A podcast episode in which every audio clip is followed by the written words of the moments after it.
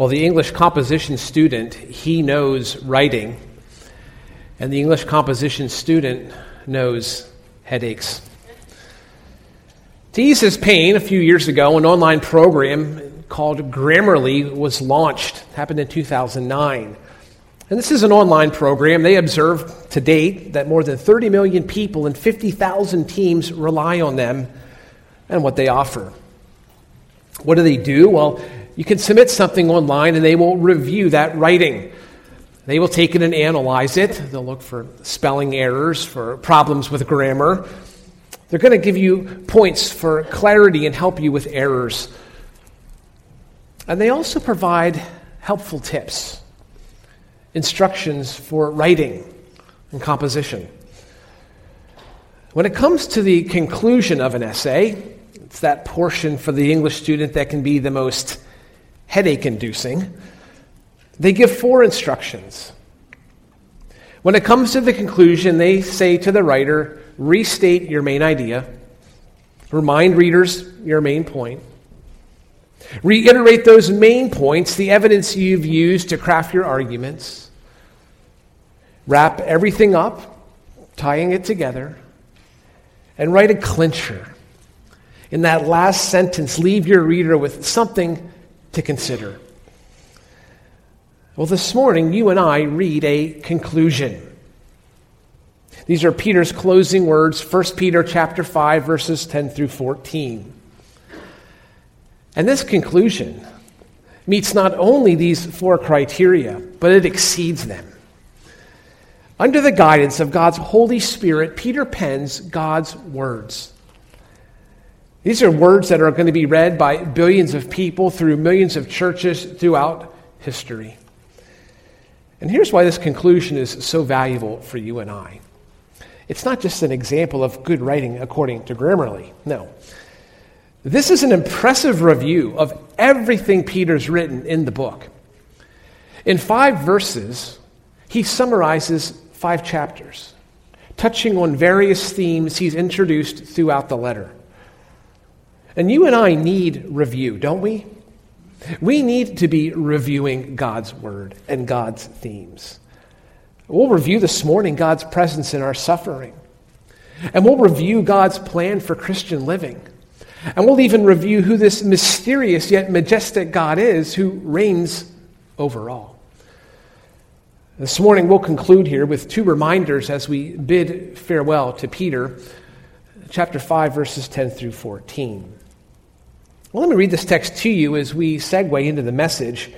Peter picks up in verse 10 After you have suffered for a little while, the God of all grace, who called you to his eternal glory in Christ, will himself perfect, confirm, strengthen, and establish you. To him be dominion forever and ever. Amen. Through Silvanus, our faithful brother, for so I regard him, I have written to you briefly, exhorting and testifying that this is the true grace of God. Stand firm in it. She who was in Babylon, chosen together with you, sends you greetings, and so does my son Mark. Greet one another with a kiss of love. Peace be to you all who are in Christ. Well, for our first major heading this morning, I want to explore the reliability of God's person.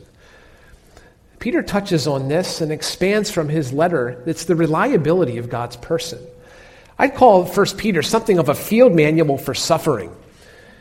In this letter, he's given us um, a lot of important information on suffering. And, and here in the West, you and I don't suffer for the name of Jesus Christ, not any kind of in depth persecution, at least not yet, not that often.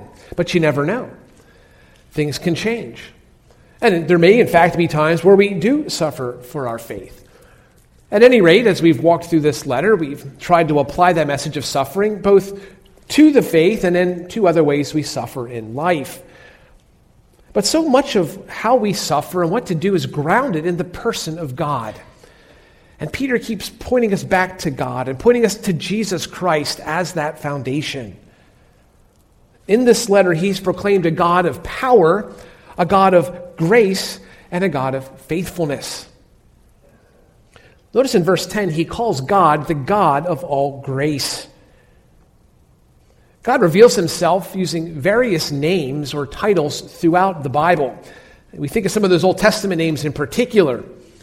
Uh, for example, he reveals himself as Yahweh Jireh, or the Lord our provider. And that happens in the context of Abraham. He's up there ready to sacrifice Isaac, his son, and a ram appears in the thicket. Well, God has provided. That's exclaimed in that passage. There's Yahweh Shalom, the Lord our peace, another great name for God. In Judges, it's Gideon who understands this about God. He sees an angel of the Lord and thought he would die. He did not. God is a God of peace. There's Yahweh Shammah. The Lord is there. This is Ezekiel's name for God. He sees God returning his glory to Jerusalem and te- the, the temple and says, The Lord is there. But numbered among these many great names of God ought to be verse 10. He is the God of all grace. Nothing quite like it appears in the rest of the scriptures. Paul comes close, 2 Corinthians 1. He's the God of all comfort, but this especially, he's the God of all grace. And notice where this title is located as well. It comes right on the heels of uh, 1 Peter 5, verses 8 and 9. There we learned a great deal about a very real Satan prowling about, seeking to devour people. Before that, in verses 6 and 7, we learn about an anxiety that hung like a haze over this congregation Peter wrote to. But then in verse 10, Peter writes, But after you have suffered for a while, a little while, the God of grace will act. Now, to be clear, the word but does head that off. None of our English Bibles have that, and I'm not sure why. It could be translated as and the God of grace. Maybe he's connecting a thought, but I think he's making a contrast here. You suffer with fellow Christians, he says, but but God is going to act. Peter makes the contrast between the suffering that's happening and the future that's coming. In verse 12, he identifies his letter, this letter itself, as a grace. I've written to you briefly, exhorting and testifying that this is the true grace of God. In other words, everything he's penned up to this point is a grace given by God. This letter, the scriptures even, are an unmerited favor that God has given you and I. He says throughout the letter, he's been exhorting, he's been trying to persuade and convince the church of various truths. He's been testifying, he's been bearing witness. Peter saw a great deal of the Lord Jesus Christ. And by the way, did you catch that Peter speaks to the length of his letter? Did you see that in verse 12? I've written to you briefly.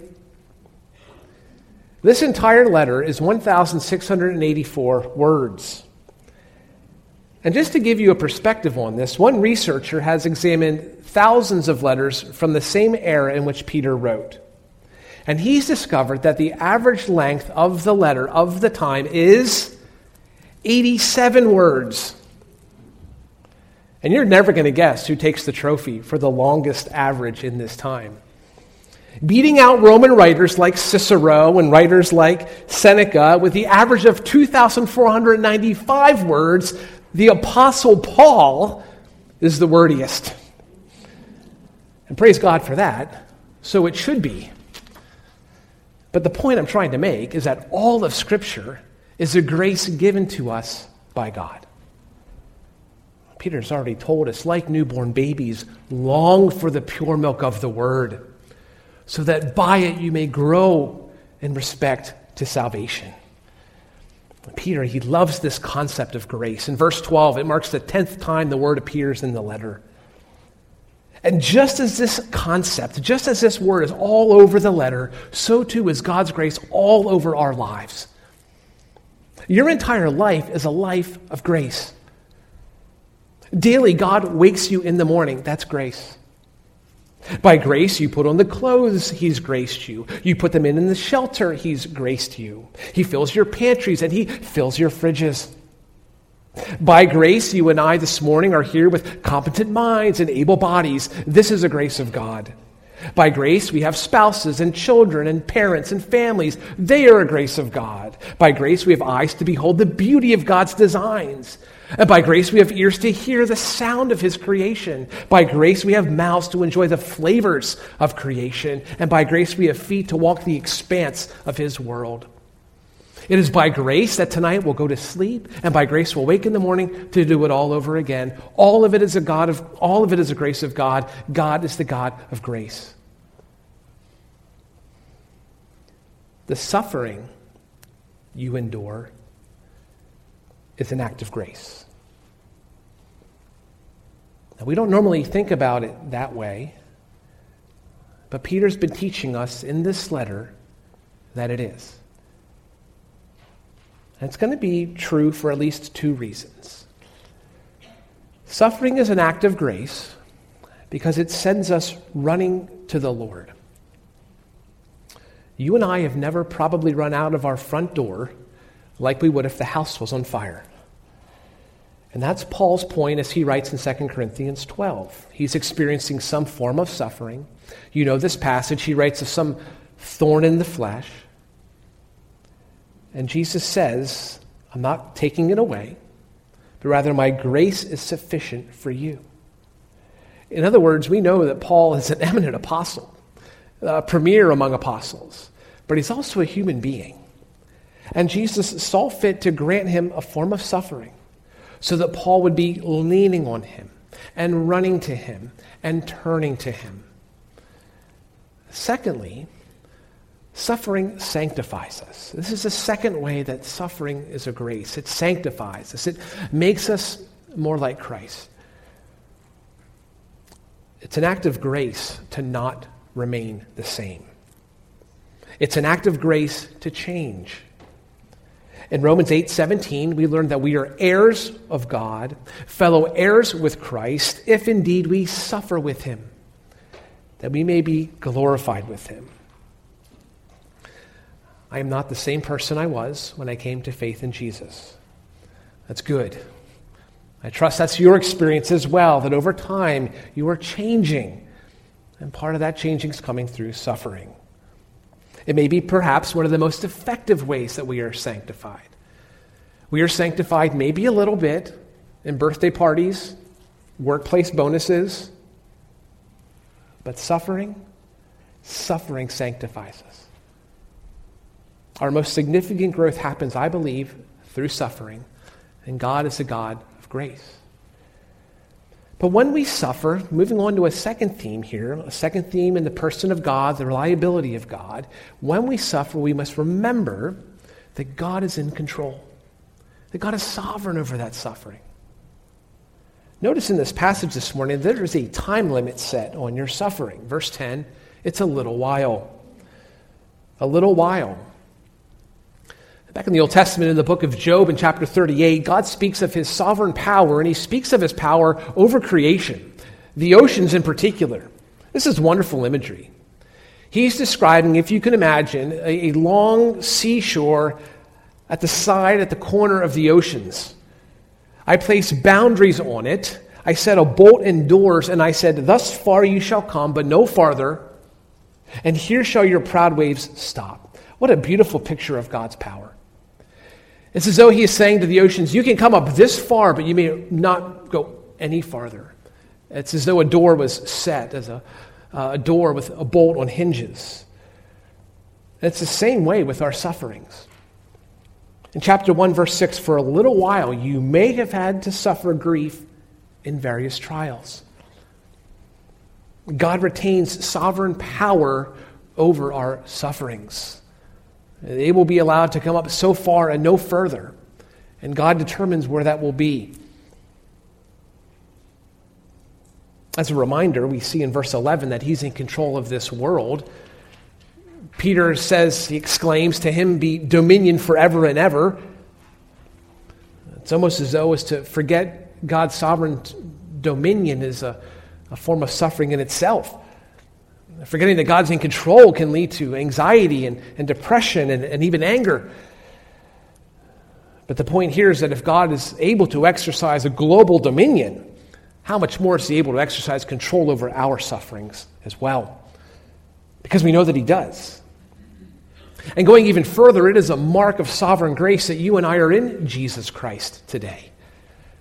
And Peter revisits this theme of calling in his conclusion. Now, the term has been used in, in two main ways throughout the letter. Uh, the first, God calls us to suffer. In chapter 2, verse 21, you've been called for this purpose, since Christ also suffered for you, leaving an example to follow.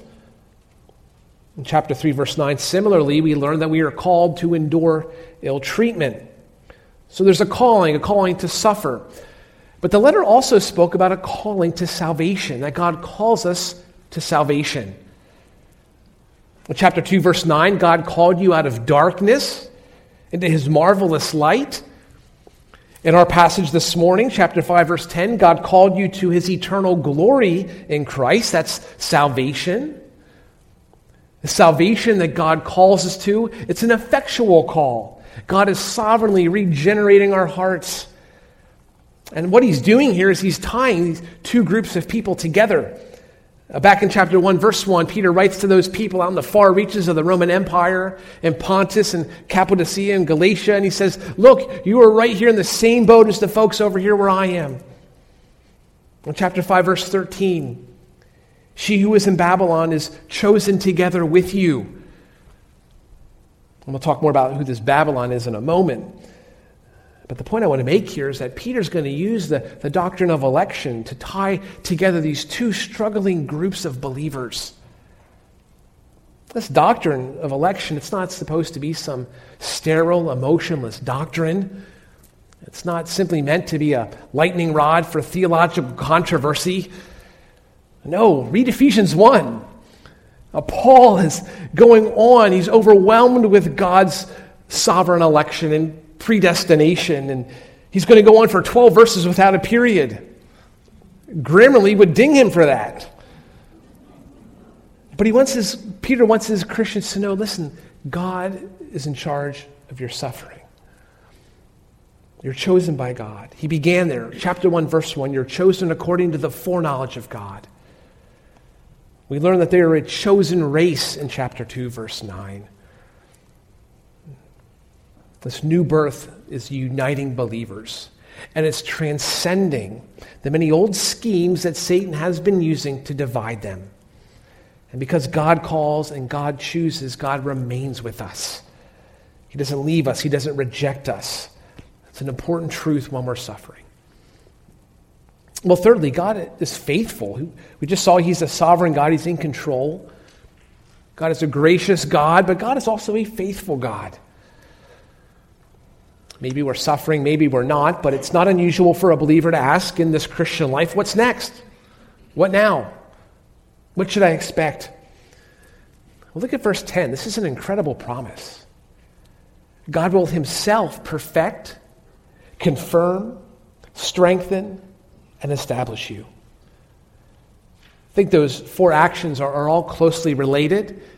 They're all pretty much saying the same thing. I think Peter's intentionally stacking these words together. But at the same time, each one brings out a different nuance. It sheds a, a different light on this promise made by God. Our faithful God will perfect us. Peter may see this on his actual hands.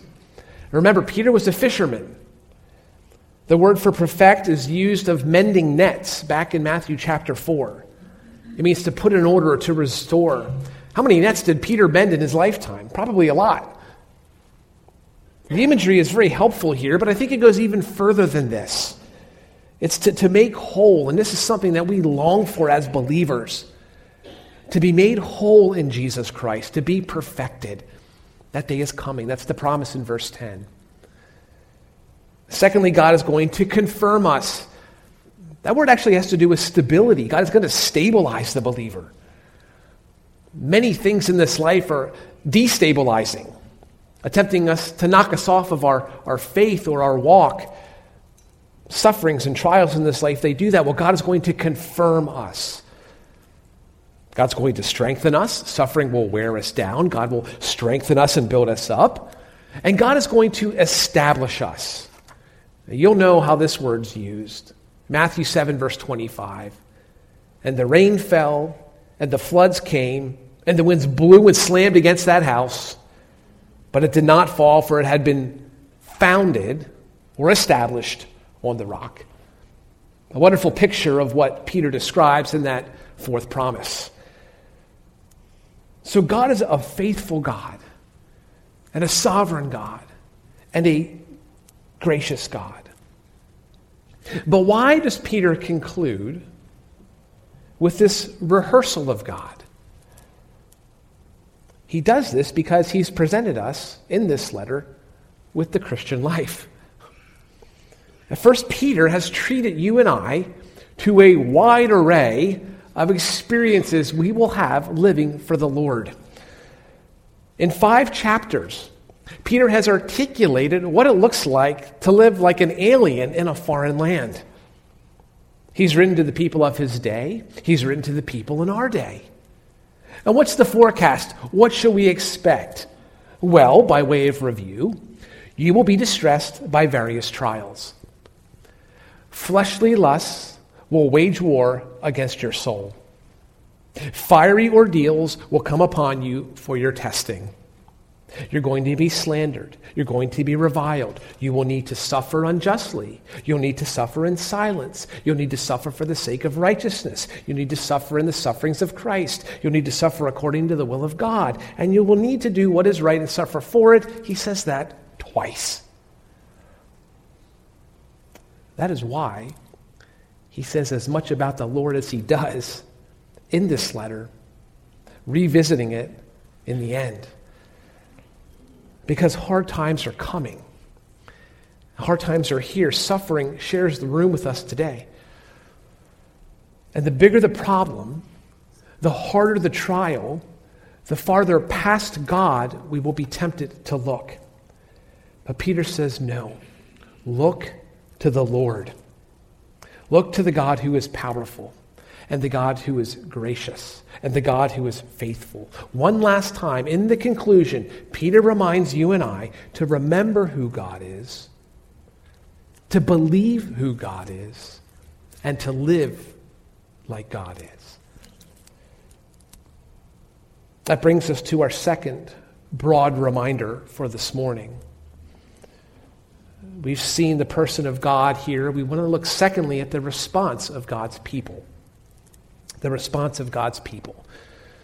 And we understand that about Scripture. It not only tells us about who God and who God is and what God does, but it calls for a response, how we are to respond in light of that.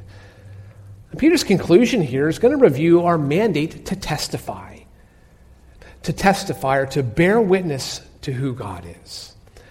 And we're going to see this through one of the relationships that Peter enjoyed in his ministry. Through Silvanus, he writes, My faithful brother, I've written to you briefly, verse 12, chapter 5. In the book of Acts, we're first introduced to Silvanus. Silvanus is uh, labeled there a Roman citizen as well as a prophet. He partnered with Paul on missionary journeys. He's also here partnered with uh, Peter in writing this letter. He's partnered with Timothy in ministry. His name is on New Testament mail, not only in 1 Peter, but he's also writing 1st and 2nd Thessalonians with Paul. And we see in our verse here that Peter enjoyed a special friendship, a special friendship with Silvanus. I would only hope that you and I have at least one friend like this someone who has our, our complete confidence, someone who has our, our complete trust. And we know that Silvanus had this, that he had this from Peter because of the charge given him. Now remember, when Peter writes this, it is 60 AD. They didn't even have fax machines yet. All right, those things are pretty old. They probably did. But the point I'm trying to make here is that Peter can't just drop this letter in the mail. He can't share the link. He can't text it. He can't even email it. No, he had to handwrite all of this. It may even have been that Silvanus was handwriting as Peter was dictating. That was a common form of composition in the time. In verse 12, we see that Peter begins that verse by writing it's through Silvanus. Either he is written through Silvanus, that Silvanus has written this down, or it's that plus the delivery. Silvanus would have delivered this letter for him. But either way, Peter needed a trusted friend, someone he could count on to get this letter from point A to point B. And not only that, when he does, he needs a trusted friend, a face for apostolic authority. He needs someone who can accurately interpret or relay Peter's thoughts. You got to get truth right. The church is young, the church is early, the church is vulnerable. So Silvanus here is not merely the deliverer of mail, he's a straight up ambassador. He's just as much an ambassador here as he is a mailman. Well, in a similar way, you and I are ambassadors for Jesus Christ. We've been called to be the face of Jesus to a lost world. We've been called to testify on behalf of him and his gospel. We've learned in this letter how to represent Christ in various relationships. What do we learn about? We learn about to the government and to our spouses and to unbelievers. And praise God, He's given us a model to follow. He's given us Jesus Christ. The thing about being a tester or an ambassador for Jesus Christ is that we're going to follow in his steps. That means that this is less a manual about how to get our best lives now and glory today, and more about suffering now with glory tomorrow. That was the life of Jesus. That's the model he left us, being just like Christ. In verse 21, Christ suffered for you, leaving you an example for you to follow in his steps. That Jesus perfectly followed his Father's will. And he's given you and I that model to follow. There's something more to learn from another relationship in the closing here. Verse 13. Peter writes, She who is in Babylon, chosen together with you, sends you greetings. There's the big debate swirling around who this Babylon is. We know that it's a city in Iraq from the days of Daniel and Nebuchadnezzar and so on. But when Peter writes this, that's probably not where he was writing from. There's also a town in Egypt called Babylon. It's doubtful that Peter was in Egypt. Some believe that Peter's referring to his wife here, but that doesn't solve the problem either. But one of the best interpretations, I believe, interprets Babylon to be a church. Babylon would be just a veiled way of referring to a city, a place like Rome. That'd be a way to protect the church there by not just calling her out in the letter. It'd also be a way of avoiding any kind of unnecessary attention if Silvanus did run into trouble delivering the letter. But think about that for a moment. If that is true, if Peter's writing from a place like Rome, what does that mean? It means that Peter is writing from ground zero in the capital city of civilized evil. Near the time of his writing, a great fire is going to break out in the city of Rome. A man who is part human and part lunatic, Nero, is going to take it out on the Christians. A empire-wide persecution follows. In fact, records show that Peter died in this persecution initiated by Nero. And we learn this about Peter already, this humility that he bears how he identifies with the people of God. We, we know he's an apostle, we know he followed Jesus, he saw him. Back in chapter 5, verse 1, he came alongside those leaders. He just said, I'm your fellow elder. And the way Peter conducts himself then, with such humility, reminds us of who? Of, of Jesus Christ. In 1 Peter 3:18, Christ also died for sins once for all, the, the just for the unjust, so that he might bring us to God. Jesus loves you. He died for you. You and I sin. We sin in a way that's intentional, perhaps a way that's ignorant, but we're born sinners, and that sin separates us from God. But Jesus paid the price for this sin, for your sin, by giving his life for you, by humbling himself and coming down from heaven as fully God to take on fully flesh. And now, if you turn from your sin and believe upon him today, you'll be saved from sin's penalty. That's the humility of our Jesus Christ, to, to reach down and to, to grab our hands and to pick us up out of the muck and out of the mire of sin. And we then go and we live a new life. That's the second theme that we see under these, this second heading Peter's given us additionally today a charge to fight. There's a charge to fight in these passages, and that's been a theme through his letter as well. In verse 12, he issues one final command stand firm in it. To which we ask, What is it, Peter? Well, we need to look back at what came just before it. He's referring to the true grace of God, and I believe that he's referring to the entirety of his letter here. But it's in this vein, in this idea of, of warring or fighting, that we've learned in verse 9 that we're to resist Satan, firm in your faith. Back in chapter 2, verse 11, we were told to abstain from fleshly lusts. They wage war against your soul. In chapter 4, verse 1, we're to arm ourselves for the purpose of suffering. So you can hear how there's this, there's this battle cry, in a sense, to the Christian life. We also know that it's Jesus Christ who makes it winnable. That's an important note to remember. Because after all, he did resurrect from the dead, and he does dwell at the right hand of God. And its angels and authorities and powers, all of them have been subjected to him.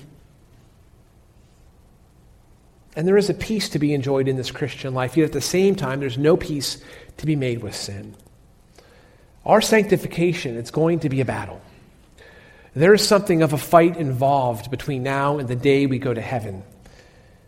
And in Peter's conclusion here, we're reminded of this aspect of the Christian life to fight, to testify, and then thirdly, finally, we're learning to love. This reminder to love comes in a bit of a curious and arguably uncomfortable way. What does he say? Greet one another with a kiss of love. Now, you're going to be happy to know that this word for kiss only appears five other times in the New Testament. You're going to be equally disturbed to know that every time it does appear, it's a command. And Paul says, greet one another with a holy kiss.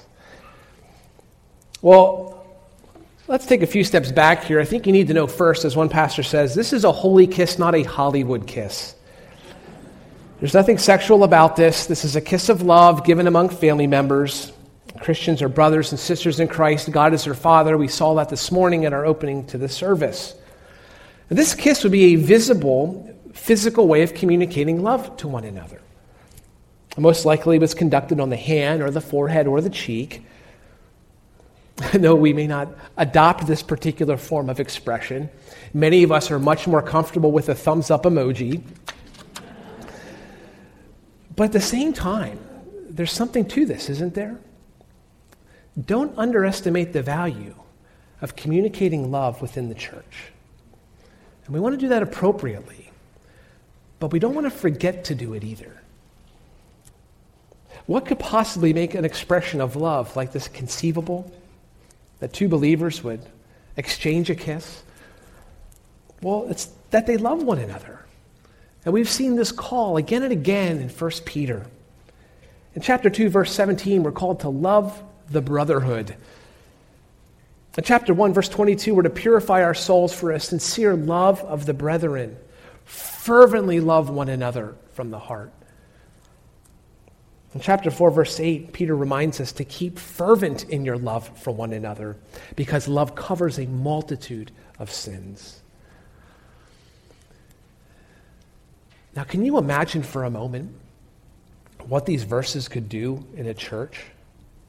These verses, this concept of love, it's designed to dismantle. It's designed to dismantle all the excuses that you and I have to not love so and so. This is designed to dismantle all of the wrongs that you and I have received, both perceived in the church and real. This love is designed to dismantle all the ways we've reasoned and rationalized and even resolved away love. If you were a Christian this morning, please, please love your brothers and sisters in Christ.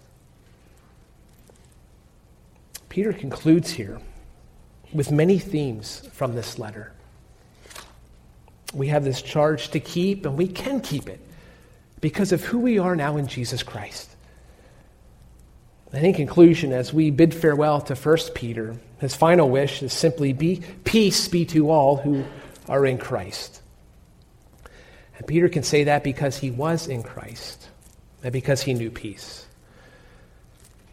You may recall the account back in Matthew's gospel where Peter saw the Lord coming across the lake in a storm.